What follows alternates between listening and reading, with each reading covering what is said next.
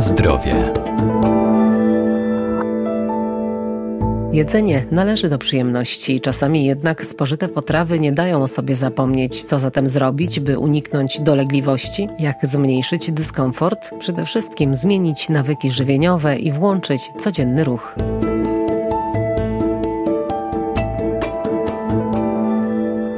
Niezbyt higieniczny tryb życia w stresie pędzie w większości dnia w pozycji siedzącej może powodować niestrawność nawet przy odpowiednim odżywianiu. Jak temu zaradzić? Z pewnością zmienić dotychczasowy model żywieniowy i zwiększyć aktywność fizyczną, a z diety wyeliminować lub znacznie ograniczyć spożywanie żywności wysoko przetworzonej i z dużą ilością dodatków. Także dotyczy to produktów alergizujących. Dosyć popularnym problemem aktualnie jest zespół jelita drażliwego. Może on się objawiać w różny sposób dietetyk Maciej Pokarowski. W zależności od tego, która z nich występuje, nieco inny będzie sposób odżywiania, natomiast jest to taka jednostka chorobowa, gdzie żywienie będzie miało znaczący wpływ. Różne są przyczyny, jeśli chodzi o zespół jelita drażliwego. Z takich prostych rzeczy jest po prostu niehigieniczny tryb życia, czyli bardzo dużo e, stresu na co dzień plus e, no, nieodpowiedni sposób odżywiania, czyli można powiedzieć dużo takiej żywności przetworzonej, fast foodów, mało dostarczamy organizmowi potrzebnych witamin i mikroelementów i wówczas ten zespół jelita drażliwego może powoli się wykształcać. Natomiast e, też mogą być takie przyczyny jak tak zwane SIBO, czyli nadmierny wzrost bakterii w jelicie cienkim, różnego rodzaju alergie czy nietolerancje pokarmowe związane z tym, że w momencie kiedy dany składnik e, pokarmowy trafia do naszego przewodu pokarmowego, to wówczas nasz organizm będzie się przed nim, można powiedzieć, bronił i wówczas może się kreować zespół jelita drażliwego.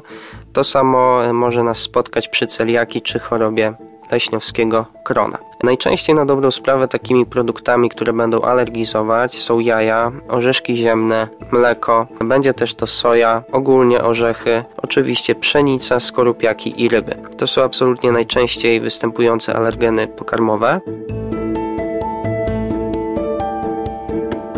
Na zdrowie. Warto też dobrze wsłuchać się w swój organizm i wyeliminować produkty, które nasilają dolegliwości. Dotyczy to również żywności powszechnie uznawanej za zdrową. Jeśli chodzi o odpowiedni sposób odżywiania, oczywistym jest, że w zależności od tego, po jakim składniku pokarmowym pojawiają się dolegliwości, powinniśmy go z diety eliminować. Natomiast w momencie, kiedy nie wiemy, jaki produkt może powodować dane dolegliwości, czyli czy to wzdęcia brzucha, bóle brzucha, czy zaparcia bądź biegunki, wówczas można zastosować stosować taki sposób żywienia, który nazywamy dietą FoodMap i polega on na rezygnacji ze słabo przyswajalnych węglowodanów. Natomiast no, jeśli chodzi o konkretne produkty, to z warzyw powinniśmy rezygnować z typowo takich warzyw kapustnych, czyli z wszelkiego rodzaju kapust, e, czyli takich ciężkostrawnych roślin. Jeśli chodzi o warzywa, powinniśmy również uważać na czosnek, na cebulę, na brokuły czy buraki. Natomiast z owoców, ze względu na zawartość, wysoką zawartość błonnika, co może predysponować do wzdęć brzucha, będą to jabłka, brzoskwinie, gruszki. Również arbuz może powodować nieprzyjemne dolegliwości. No i pod kątem zbóż będzie to przede wszystkim pszenica, żyto, owies, oraz możemy wymienić również fasolę czy soczewicę. No i generalnie też bardzo problematyczny może okazać się nabiał, czyli wszelkiego rodzaju mleka i jogurty. Tutaj zalecałbym raczej, żeby były one bez laktozy, ponieważ właśnie ten cukier mleczny bardzo negatywnie może wpływać na pracę jelit.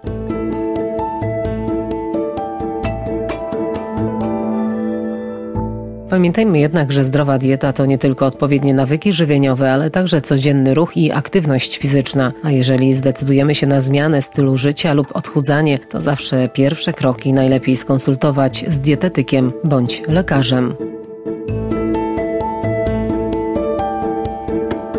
Na zdrowie.